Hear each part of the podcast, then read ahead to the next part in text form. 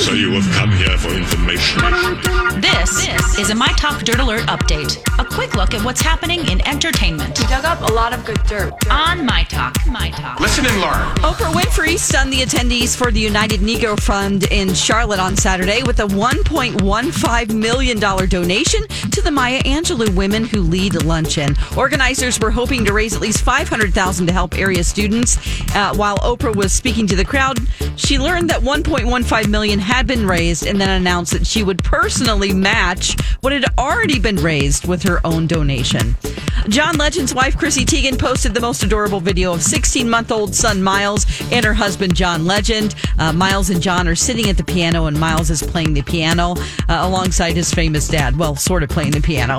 Uh, John starts singing my favorite things from the sound of music, and Miles looks up at his dad adoringly. So you can check that out on Chrissy Teigen's Instagram. In a recent interview, One Republic's Ryan Tedder was spilling the tea. He claims that Adele, Beyonce, and Chris Martin of One Republic are all on one song together, and uh, it's going to be on One Republic's upcoming album, Human.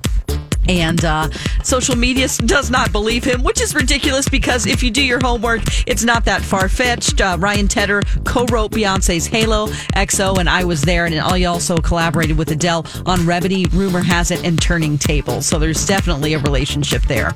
That's the latest dirt. You can find more on our app and mytalk1071.com.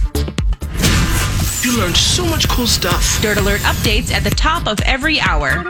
Plus, get extended Dirt Alerts at 820, 1220, and 520. Come back in an hour.